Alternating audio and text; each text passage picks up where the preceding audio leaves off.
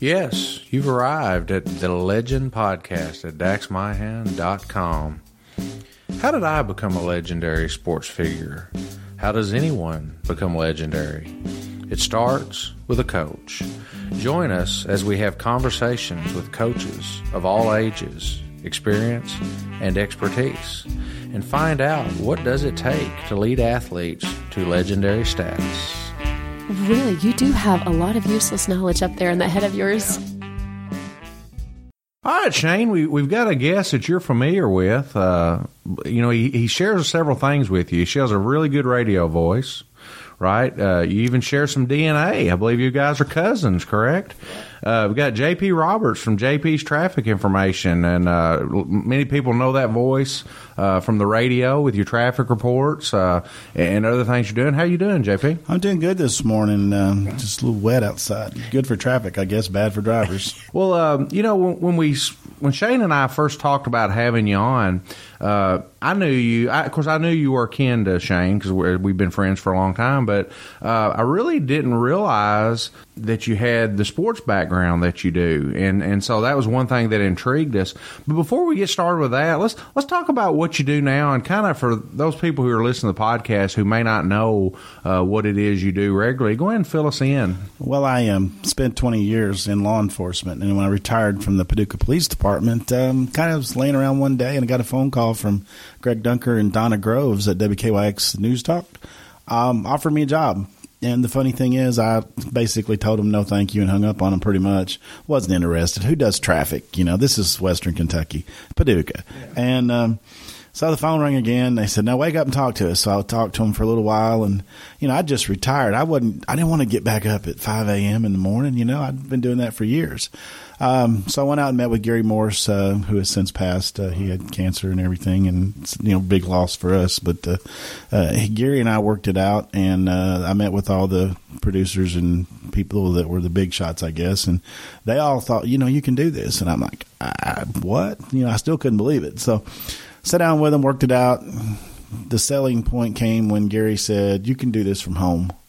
So the traffic center is actually in my home. The mysterious and infamous, whatever you want to call it, is in my home. And um, I thought, well, that's pretty cool. I don't have to get dressed and go out anywhere. Now I am dressed when I'm working, so I don't want the visual out there of people thinking I'm sitting there in my underwear. You know that may have gotten us more listeners, Shane. Yeah. Um, although I have occasionally, you know, had to get up and do traffic in my pajamas, but. Uh, it's a good job. I actually had no idea that it was um, uh, as popular or people really benefited from it. And I, would had uh, previous conversations um, with people about this whole traffic thing, and it, I found that it does help. And being in public service in the police department and doing things that sometimes are very beneficial, and if you feel like you help someone, I have in the time I've been doing this learned that a lot of people do enjoy knowing about an accident that's got I 24 backed up before they get yeah. stuck on it for a couple hours. So that's what I'm into now. I broadcast for Bristol Broadcasting uh, uh, weekdays, mornings, and afternoons on WKYQ and uh, WKYX. And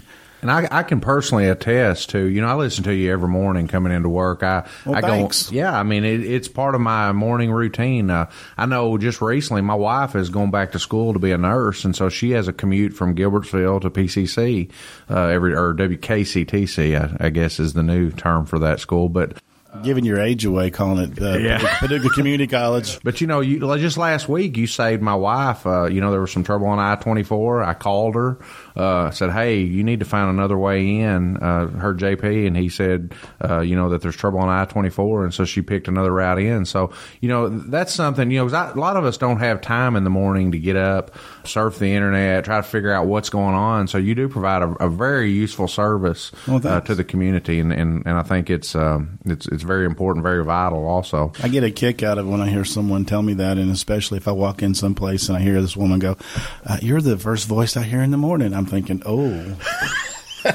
so you know, anyway, they call me the weather guy. It's okay. It's all weather and traffic. It, you know, the fact is, it, it helps, and I'm glad it helps. It's funny because at work, uh, when the guys come in, a lot of times when they do have to take different routes to work, I mean, that's I know that's a big part of it, but probably even another part of it is uh, you're kind of the conscience of the area from the standpoint of what our speeds are. As I know, I hear you mention a lot of times uh, you might want to slow it down, and that is a conscious reminder for folks to obey the law. Absolutely. You know, Keith Todd uh, works for the transportation cabinet, and one day we were talking, and I made the comment. I said, you know, you just got to slow and go, and that's kind of become, you know, the thing that I say, mm-hmm. slow and go. The previous uh, person that did traffic, uh, Kent King, uh, which is uh, uh, the the previous DJ out there with the radio station, he he had a thing about rubbernecking. So every once in a while, I use one of his old terms and talk about don't be rubbernecking when you come across that accident scene. But you know, speed that's a big problem. I I, I too have to watch it. I mean, I, I still have those cop tendencies to drive. That's what I was going to say, and probably a, a, pretty,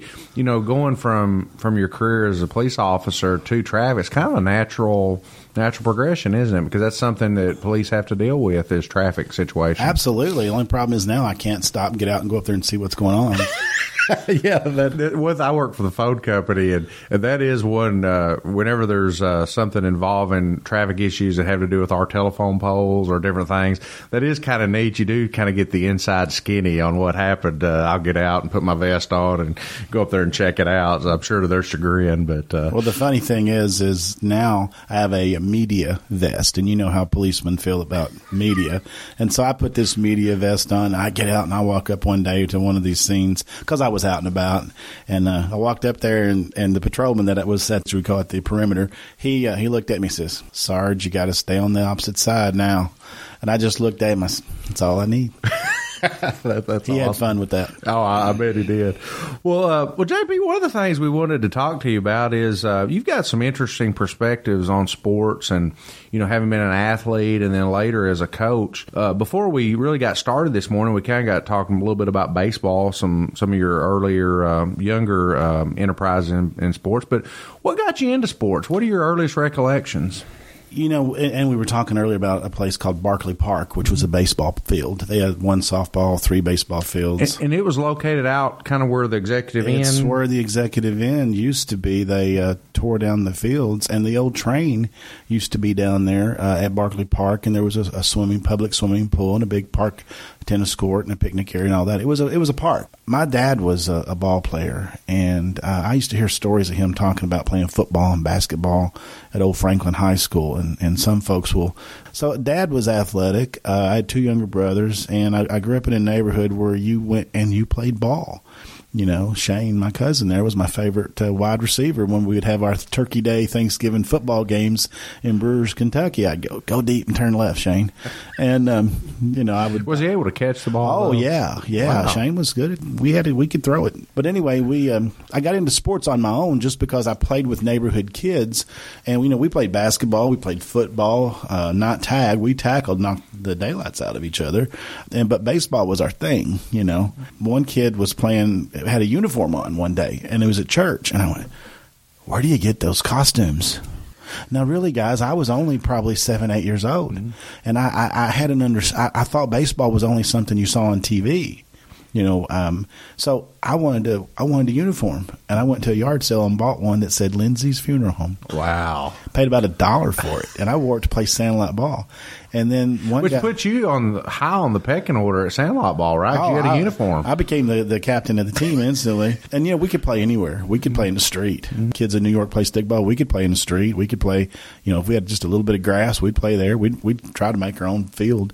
But that's what got me in sports. That was my first experience.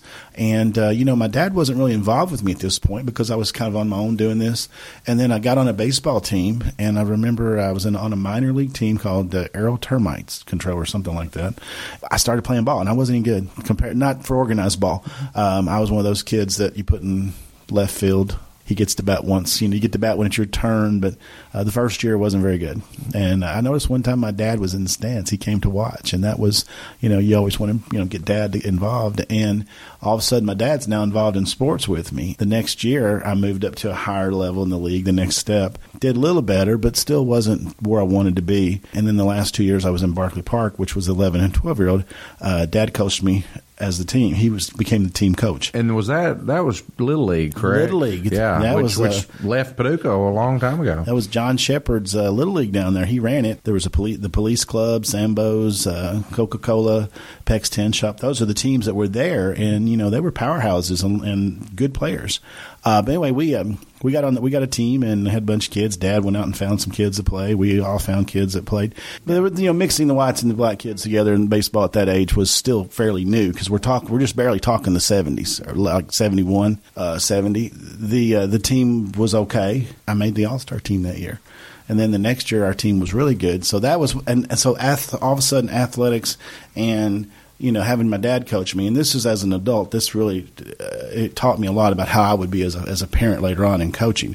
Uh, to be honest, my dad was overbearing and hard. He was a good guy, but you know, when you're the when you're the uh, coach's son, good isn't good enough. Because if you, you know, we've talked about this on some other podcasts. Uh, ideally, the coach's kid is the best player because if he's not the best player and he's the worst player and he plays, you're going to get a lot of yin from parents and so forth. So It just wasn't good enough that you would hit a home run. You you know you should have pitched a perfect game, or not really, but he wanted you to do well, and uh, he really was hard. I mean, baseball didn't end when the game was over. When we would go home, I would get critiqued.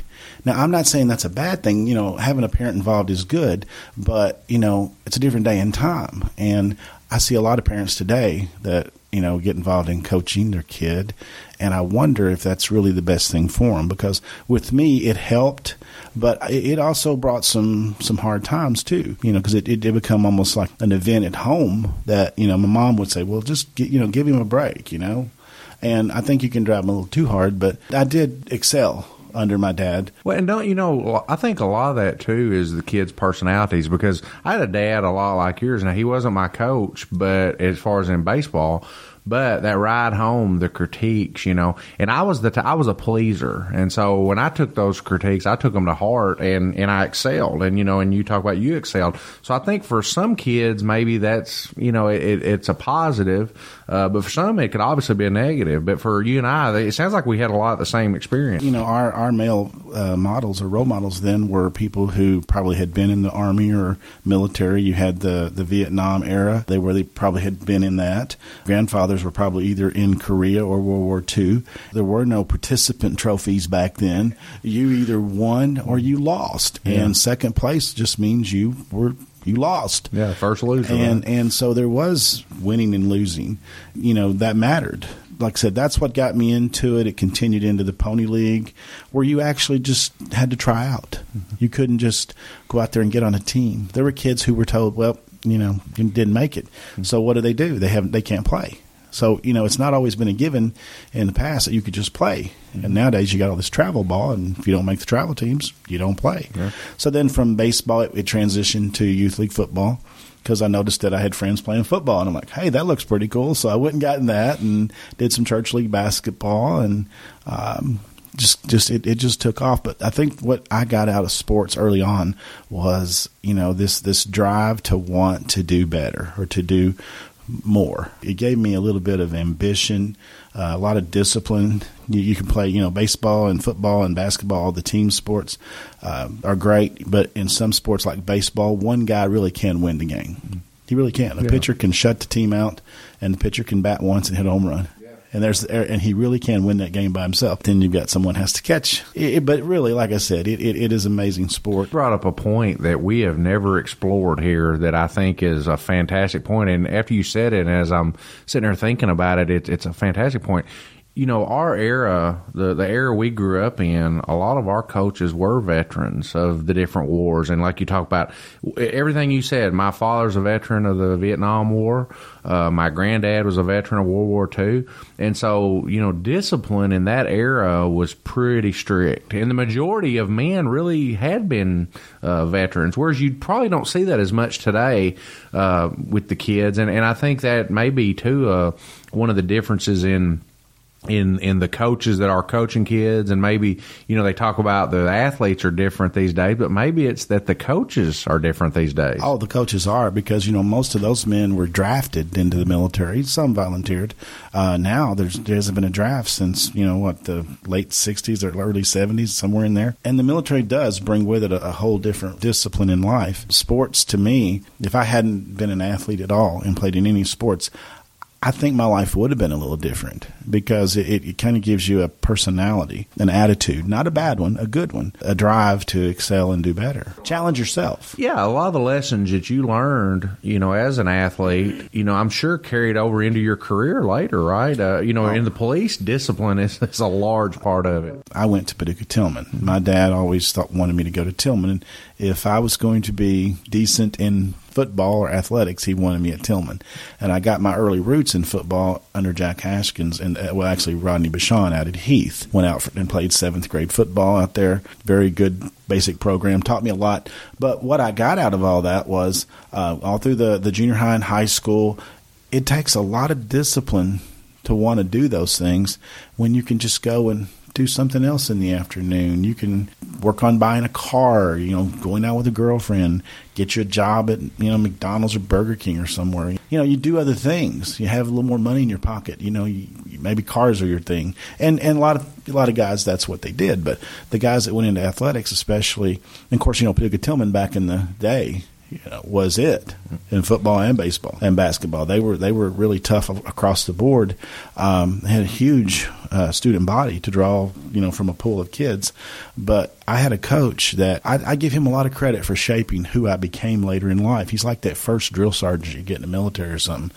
Uh, he he instilled basic fundamentals of honor, discipline, respect, teamwork, all these things that we had to have. You know, he, he was very inspirational. This guy was a motivator. Dan Haley. Dan Haley, Dan right. Haley. And, yeah. and, Alan Cox was the assistant coach. Mm-hmm. Dan, um, he had stories. That he could motivate you to run through a brick wall and Coach Cox could scare you to death that you would have to run through that brick wall. Because Coach Cox, see, we all had stories on him that he was in Vietnam, so you know you got to watch out for those guys. you know they might they might not know that you're on the friendly side, but just kidding, Coach. Yeah. But um, well, you know it's funny you bring that up. We interviewed Randy Wyatt uh, a while back, and uh, and Randy shared a lot of the same stories about Coach Cox about how when you would go into his office to ask him a question, you you would ask and maybe step back because you didn't know you know what was coming back from it. So it's funny that you guys tell that. Oh, story. Oh, I, I can tell you story after story. Dan Haley was the ultimate motivator. He talked. Uh, he came and sat down at my house with my parents. He would go to all the incoming. Uh, back then, it was a three-year high school. He would come to your home and meet with your parents and talk about the commitment that that your son is getting ready to go through and that he wants them to understand what he's going to expect of your child and how he's going to take care of. He's going. He told my parents he would take care of me. He would protect me, for, you know. Uh, but he had expectations. I had to be home at night. I couldn't be out after nine o'clock. I had to make my grades. I had to go to class on time. I had to be a role model. I had to be. An, I couldn't just do things that other people could do because when you were a football player or athlete under Dan Haley's you know charge at, at Tilghman, there was a lot of um, a lot of pride in what you did, and, and he demanded that you behave a certain way. And all the guys I played with, we become like a band of brothers, just like in the military. You know, when you when you, all these guys that go off and serve, they have a bond between them. And athletics is very similar when you get a group of people on a team working for the same goal, same cause that suffer, you know, setbacks, but ultimately succeed. Then there's a sense of pride and ownership of that contrary to popular belief, Dan Haley was very much a disciplined and uh, like a father figure. You talk about that, and one one common theme that, that seems to run through the co- the the coaches and the players that we've talked to is that word caring. They cared about me. I, I, you know, they were demanding, they were disciplinarians, but at the end of the day, that caring seems to be the, the one thread that goes through all successful coaches. That the, the players get a sense that they did care about me. Absolutely, and they take it beyond the game. They take it beyond. Okay, how many wins do we have this year? They talk to you. Uh, at least our coaches did. You know, we had we felt like we had to uphold the tradition of Tilghman football. I mean, it, it, we couldn't let everyone down. You know, you're going to give it all you got. Thing is, that's that's how I approached my life in terms of what I've done with it. Um, you know, I knew I would succeed at certain things because I knew I just couldn't give up. That's the thing that that you can get out of athletics. You know, whether you're you know male or female, if you you have that same basic core principles, you're going to work as a team. You're going to be disciplined. You got each other's back. Uh, when you go outside of that, our coaches, or at least Coach Haley, was very good too at something he taught me, and later on when I became a coach, uh, I, I learned it pretty quick. You have to know your own limits as a coach. You have to be trained to do a job or trained to, to, to do what it is that's asked of you. You have to be willing to do it. And if you can't put those things together, if you don't know what you're doing, you can be willing to do it all you want or eager to do it, but you're going to fail. And evaluating people that play or work for you it's the same whether you work for a business or you're a pro team, you know, pro team in football or something. Personnel, you have to know what they can do and get the right person in the right job. I knew I wasn't going to be a quarterback, too short, too slow. You know, back then high school linemen were five ten was okay, but you know, quarterbacks in college need to be six foot or better. You know, so I knew where I was. I knew my own abilities and my limits, and once I learned that, then it was much easier for me to find my way through it. One thing probably Coach Haley was good at was you know, you talked about training them and, and going through that. He, he taught you your role, correct? He, he told you what your role, your role maybe wasn't to do this, but was to do this. Is, it, was that a key component as you well? know, he was a, um, a statistician. He taught math. It was like a battle plan. And I, I had never seen anything like this in my life when I went into high school football. We had these playbooks, and it was mesmerizing just to watch Coach Haley get on a chalkboard and start diagramming. You know, those X's and O's and the plays. And Coach Haley always had plays that required linemen to do more than just hit the guy in front of them. And it seems like the guard position was always being asked to pull and go down the line somewhere and find a, not just hit one guy, try to hit another guy. And, uh, you know, although I, I, you know, like I said, I didn't always succeed. There's times I failed and I had some injuries along the way. And, but uh, overall, you know, we ended up being state champions my senior year, and all the guys still, you know, we see each other. We we know we have that. We just look at each other and know. Now, what year was that? Uh, that was 1984 A state champions. Okay. Back then, you played a state championship, and then they had an at large champion, and that's what we were because you didn't go in and play the Louisville schools, mm-hmm. and uh, we were 13 and 0, and uh, it was. Um, and then we played Trinity, and that wasn't a good ending, but uh, well, know, Trinity had a little uh, larger recruiting base. We well, shall see, you say. had you had four classifications, and then you had Louisville. Yeah, and for some reason back then they decided that you know the Louisville champion would play the state champion, and then they'd have an overall. Mm-hmm. But you know. Um, so it was interesting how they did that. They broke it all up since then. The funny thing is, is a lot of the the guys I played with, we always laugh because uh, you don't know the old field house at Tilghman was a small little building under the stadium, and our senior year they started building a new, bigger field house, which they've enjoyed for years now. And uh, we often joked about how that that field house was built on the backs of our sweat and blood. and uh, we had probably a better team our junior year but see, back then you could only go to the playoffs if you won the division outright. Oh. And our, our our our district rather our district consisted of Bowling Green, Madisonville, Hopkinsville, Christian County, and Owensboro Senior. And you didn't if you lost a game, mm-hmm. you didn't go nowhere. They yeah. didn't let you go to playoffs. Uh, and we had beaten everybody on our schedule our junior year, and we went in to play Bowling Green, and we had a down night, and we lost. I think it was thirteen to six or seven, something close like that. We just nobody could get it together you know, we, we would have beaten them by 20 points any other night. Mm-hmm. But we really felt like we had a stronger team then. We had uh, Lawrence Choo Choo Lee. Um, we had Michael Thomas, who's, but see, there really wasn't any like big names because we were really probably average kids motivated to achieve greater things. I mean, we had some track stars on our team. Uh, Jeff Pope was one of the fastest guys I've ever seen, run like a deer. Uh, we played Shelbyville um, high in a in a semi championship game up in Shelbyville. All night long, I kept having to help block a guy named Charles Hurt. Remember him? Yeah, yeah. Uh, I'm sure you remember him as well. All I know is he was big and he was strong. Yeah, and um, probably you know, in fact, uh, I've heard a lot of people at UK that are kind of in the know say he's probably the strongest basketball player ever played at UK. Uh, he was something else. And, you know, we rolled into Shelbyville thinking, you know, we would win pretty easily because we had beaten everybody pretty easily and that year. And um, we, we, we really took it on the chin. Those guys came out and hit us. You know, Coach Cox had come up with a scheme on defense to shut their offense down, which we did pretty good.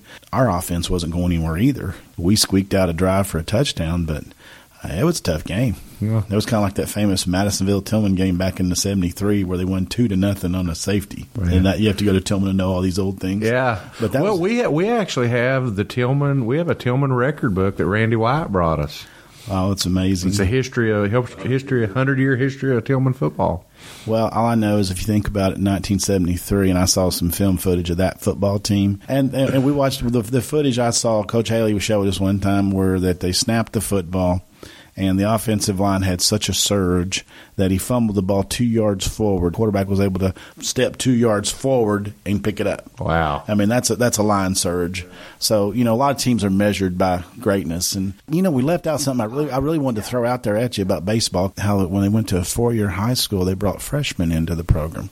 Two freshmen played my senior year. Guess who they were? I, I, guarantee I know who they are. Terry Shumpert and Steve Finley. Correct? You know, you Terry Shumpert and Steve Finley. Now I'd seen these kids. They were, young guys playing.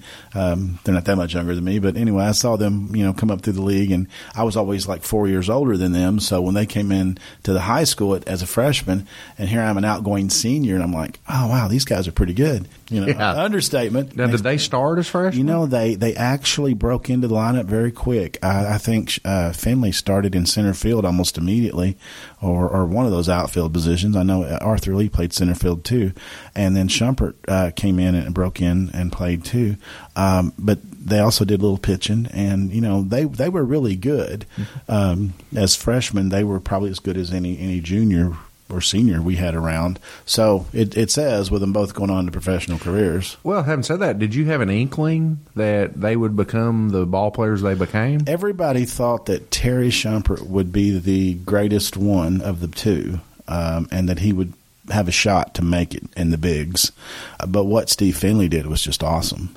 And and I understand from what I know, and I know Steve personally too, is he went to SIU, I believe, and he worked himself into a great ball player. Yeah. He worked at it, and I think the criticism on Terry was is he just he had all the talent, he just didn't work as hard. You know, we interviewed Doc Heidig. He's been on the podcast, and Doc uh, well. you know Doc, and and uh, that's one thing I know he talked about Steve. You know, is that Steve really really worked hard. And uh, one of my old Legion uh, assistant coaches was Dave Henley from Carlisle County, who played with Steve at SIU.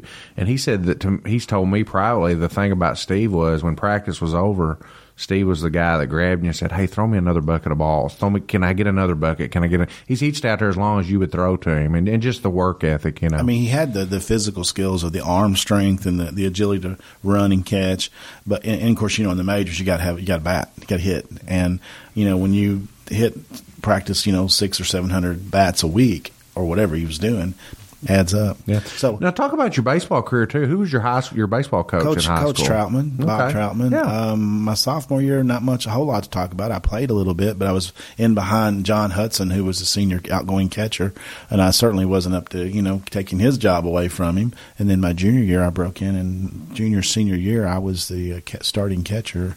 Uh, coach Troutman. Um, he uh, had a lot of talent in those two years in baseball. We had some really, you know, Jeff Fox, you might remember him. He came up. He was a little younger, but he came up, and he and of course we had Ira Fitzgerald, and he could throw. Uh, we had some guys that had some heat. We were, weren't bad. My senior year, we were pretty good. Well, what are your memories of Coach Troutman, or what, what did you take away from having played think, for him? I think, I think Coach Troutman was very disciplined. Um, he was very old school baseball. He wasn't like the Whitey Herzog type of coach, mm-hmm. you know, uh, where you just you just flying around the bases. Uh, he controlled everything. I I always thought that you know that you just went out there and called the pitches. And nope, the, every pitch is called from the bench. Didn't know that going into high school. Of course, you know I'm a catcher, so I'm watching the signals and making sure I get them right. But David Ruth was another one I got to throw out there. He was an assistant coach, Yeah. and of course, being a Ruth, he was he was very good because he worked with the pitchers a lot. I had more interaction with him on, on the coaching level because you know being a catcher, you got to work with all the pitchers. You're you're catching every pitcher through you know both pre, both preseason and in the season. But Coach Troutman was just that steady. Yeah, very calm. Very My, calm. you know, he he was still around coaching when I played, and that's the thing. I've just been around him a little bit. He was very even keeled. Uh, didn't get too high, fundamentals, too low. fundamentals, fundamentals, basic. Uh, you know, and he always had pretty good teams and always seems to find a way to win. Mm-hmm. Uh, you know, just depends on who you run up against St. Mary's at that time because St. Mary's seemed to have all those Quigley and Roof boys coming through there, and you know, we we played summer leagues together, and and uh, you know, those guys were good. You've been listening to part one of Dax's interview with J.P. Roberts. To hear the rest of the interview, click on the part two at daxmyhand.com. If you enjoyed the podcast, which why wouldn't you? You're listening to the legend. Tell somebody about it. Well, what need you to do is you share it on your Facebook and then get your friends to share it. Or you've been listening to Dax My Hand, the legend.